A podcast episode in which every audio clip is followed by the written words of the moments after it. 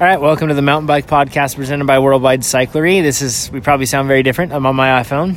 Uh, we're not in the TrainerRoad studio, uh, but my co-host Stephen Lewis is with me. How you doing? Good. How are you? I'm doing well. Uh, this is presented by Worldwide Cyclery, uh, awesome online retailer. But also, on top of that, those dudes like to ride bikes. Uh, they were up with us riding during Interbike and they shred. They know a lot about bikes. So if you just have questions about that stuff, you can check it out. Just go to mtbpodcast.com, go to the store, click on that, and you can go through. Uh, we're, like I said, we're not, uh, you can probably hear the background noise, we're not in the studio. Uh, we have a special guest with us. Uh, special guest, would you mind introducing yourself and then also saying where we are? I am Geoff Kabush, professional mountain biker. Hashtag keep riding till the fun stops. And we're in my hometown, Squamish, British Columbia. Just got out on some of the nice moist dirt and grabbing a little bit of food at one of my favorite post ride establishments, Locavore food truck. Nice. That's very good. It's like a it's a cloudy day and it's been raining. Uh, Steve, you and I came up here with thoughts of just like you know we've been having a dry summer and we reckoned that would be the same for some reason we got here and it certainly is not No, I, I expected some wet. Uh, that's why I have tough, high grip uh, tires all the way around, and that seems to not help a whole lot. because you went down really hard in the whistler bike park uh, on day one uh, we got the heck out of the bike park and came down to squamish to ride but we've kind of realized that as good as we are at riding in completely blown out dry tahoe stuff uh, we kind of suck at the wet so this little microsode if we can coin such a term yeah, let's. very short podcast is going to be what you do in terms of equipment and then riding, I guess, uh, technique uh, to do better in wet conditions, wet, slimy mud, that sort of stuff. All right, so Geoff, uh, what changes do you make to your bike from a dry day to a wet day to ride in muddy conditions? Well, the biggest thing I think, especially compared to Truckee Tahoe, where we're last riding together, is the speeds up here are a lot slower in the woods, uh, both up and down, uh, which means uh, you can definitely let a little bit of pressure out, and that's the biggest thing. Um, the wetter days, I'll definitely drop the PSI uh, a little more. How much are you actually running? When you say drop the PSI, how much did you run roughly dry versus wet? Uh, probably drop it at least a couple psi. I mean, today I was running more in the range of 21 to 23. Um, just uh, especially when it's slick on the roots. I mean, that's what you're looking for the tire deformation to like kind of grip the roots. But I mean, it's also yeah, growing up here, you're looking for the little bits of dirt in between the roots where you can kind of put the power down or get some braking done and trying to to float over those those slippery things. But definitely the the lower pressure and as well kind of the softer rubber compound will help you kind of uh, avoid and skip over the, the slippery slippery roots and rocks. So uh, there are a few things I want to break down there. You uh, 21 to 23. Now you're on uh, what tires are you on and what wheels are you on? I noticed you're. I think you're on Stan's Flows. Yeah, Stan's Flow. Running the Stan's Flows. Uh, running uh, Maxxis Minion DHFs front and rear today. Uh, using their MaxxTerra, which is kind of the intermediate rubber compound. They don't make the MaxxGrip in the in the kind of a trail construction right now. I'm just running the Exo tires, and sounds like might have that in the future. But for sure, kind of the intermediate softer rubber is gonna help uh, a lot on, especially when it's kind of wet and slick. So if you could, you would run the MaxxGrip, which is like the more grippy compound. Yeah, the downhill compound, the MaxxGrip. Uh, I mean, today was getting wet, not super wet, but definitely in the winter on more wood out there roots and wood features. The the MaxxGrip is really handy, and usually just run maybe the MaxxTerra in the rear just for a little bit more durability. The soft rubber will definitely wear out. So you also mentioned like searching for dirt. So I guess we're kind of getting into the techniques. I guess are there any other things that you change with your equipment, like uh, for settings or suspension settings, or even like uh, geometry, like positioning, or anything else when it goes wet? I think just along with the slower speeds, um, not hitting things as hard, so can afford to kind of soften the suspension up, especially the the front end a little bit. To, yeah, kind of roll over the small slippery roots a little bit more.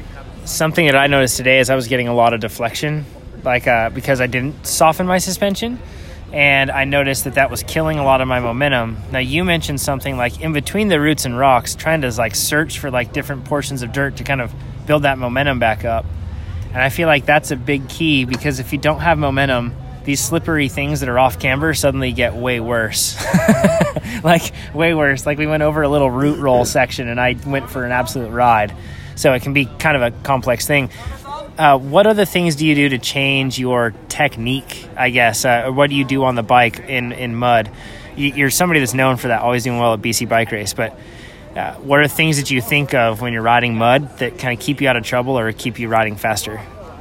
Um, it's definitely, I think, looking ahead as, as usual. But you're kind of, I mean, especially around the rooty, rockier sections, you're looking to kind of straighten up the bike and go straight over areas which you can see the roots. So you're trying to like, I mean, unweight or take the power off on those slippery sections.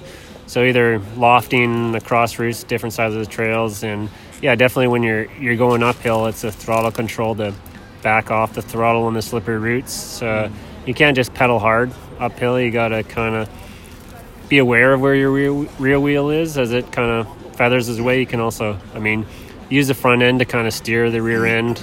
Um, around the, the slippery bits and uh, yeah just trying to line up perpendicular to the, the slippery roots when possible or jumping across them when you can so it seems just like uh, less you know pinning it and letting it fly and more making sure when you're looking ahead you're actually adjusting and calculating i guess for, for those sort of things like the changes that are coming up on the trail yeah and i think it's a lot getting momentum where you can because you i mean um, trying to get enough momentum so you can kind of float over stuff and not need to get the traction down. So, I mean, yeah, if it's a climb, getting up a little speed so you can back off the throttle over the, the slippery sections. And definitely when you're going going downhill, trying to get up to speed so you can kind of loft and float over the, the slippery bits. But, and yeah, I mean, you gotta you gotta be reading where the roots are going and uh, kind of try to float and float over them or switch side of the trails where you can get a bit of dirt. Mm. Uh, you were riding the new SB 130 today. Um, I was a little jealous. I was on my previous gen bike. Um, still a fantastic bike, uh, the SB55. Um, but do you find that when you ride a bike like you know your 130, so you race the SB100, uh, Yeti SB100, then you have the for XC, I should say, you race that, and then SB130, you might race for some like uh, trail or enduro stuff, and if you ever do an EWS race again, you might break out the 150 do you notice that you tune things differently or ride differently if you have a longer or shorter travel bike in slick or muddy conditions, or do the same principles apply across the board no matter what, I guess, uh, travel or geo you have?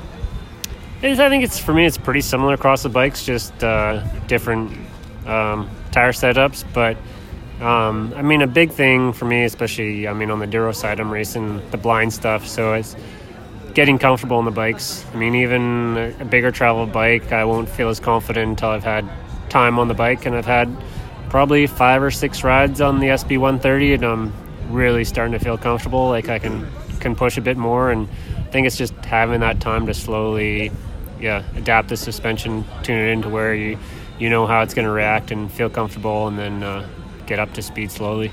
Yeah, like I've noticed, Steve, like maybe you've noticed this too, but like even in slick conditions, or I should say in slick conditions, it's a little different. Like a lot of people just say, get more travel and things get easier when things get technical. But in slick conditions, I definitely don't. I, I don't think that's the case. You know, it's still tough. No, absolutely. I think that uh, the more travel actually hurts you. I think uh, a shorter travel bike has a better conservation of momentum, and you know you can put down power more efficiently. So I think that in slippery conditions, it's better to have a little less travel because you know, as long as you learn the understanding of conservation of momentum, it keeps you speed when you need it. It helps you, you know, be more agile. And I, yeah, I just think that it's better to be shorter travel. Yeah, it feels kind of like more stable underfoot, I guess. You know, when you push into things, so you need to pop and adjust, like you were saying, hitting things perpendicular, everything else like that. It's kind of nice to be able to. You know, have a bike that reacts. Um, is there anything else that you would add that us noobs, us drylanders, kind of screw up, and you see this regularly, or uh, anything else to add about riding wet conditions? Yeah, well, talking about suspension, I definitely think it's it's more key to adjust the, the tires, the the volume and pressure. Um, I mean, yeah, you'll see a lot of guys even up here they'll ride hardtails in the winter just because of ease of maintenance, but put some good, bigger volume, sticky tires on, and it's uh, definitely much more important there as far as instead of increasing your suspension. So I'm going to recap uh, on this microsode. Uh, important things when you're riding slick terrain is number one, you want to make sure that you are looking ahead and really adjusting to be able to hit things perpendicular if possible. You want to modulate that throttle instead of just be wide open and pinned and hope it goes well. Uh, another thing that you want to do is search for different spots where you can build momentum so then you can carry it over things. Uh, want to go for stickier rubber, where that can help adjust your suspension a bit so maybe it's a little bit softer so you can get a little bit more front end traction and increase your vol- the volume of your tires and maybe drop that pressure a bit uh, and that can roll all all good things so then hopefully now that we know all that steve you and i should be absolutely perfect uh, and just as good as geoff on all these trails what do you say I don't disagree with that, but I don't think it's going to happen. uh, Geoff, thanks for for uh, for doing this for us, and thanks for having us up here. Um, can you share where people can find out more about you on Instagram, Twitter, anything else? Yeah, it's uh, all my social handles are Geoff Kabush. That's with a G, Geoff Kabush, and uh, also have my website geoffkabush.com, which you can contact me on there too. Cool. Uh, cool. Good luck at uh, Trans Cascadia. I think that's the next, ra- next race, and then Bentonville and Iceman and everything else like that. Uh, thanks for joining us, man. Uh, for if any of you have questions for Geoff, just uh, send them in mtbpodcast.com. If you uh, need to get bike parts or anything else like that, go to worldwidecyclery or mtbpodcast.com. Go to the Mhm. store, and then they can go to Worldwide Cyclery. yes. Awesome. Thanks, everybody. Have a nice day.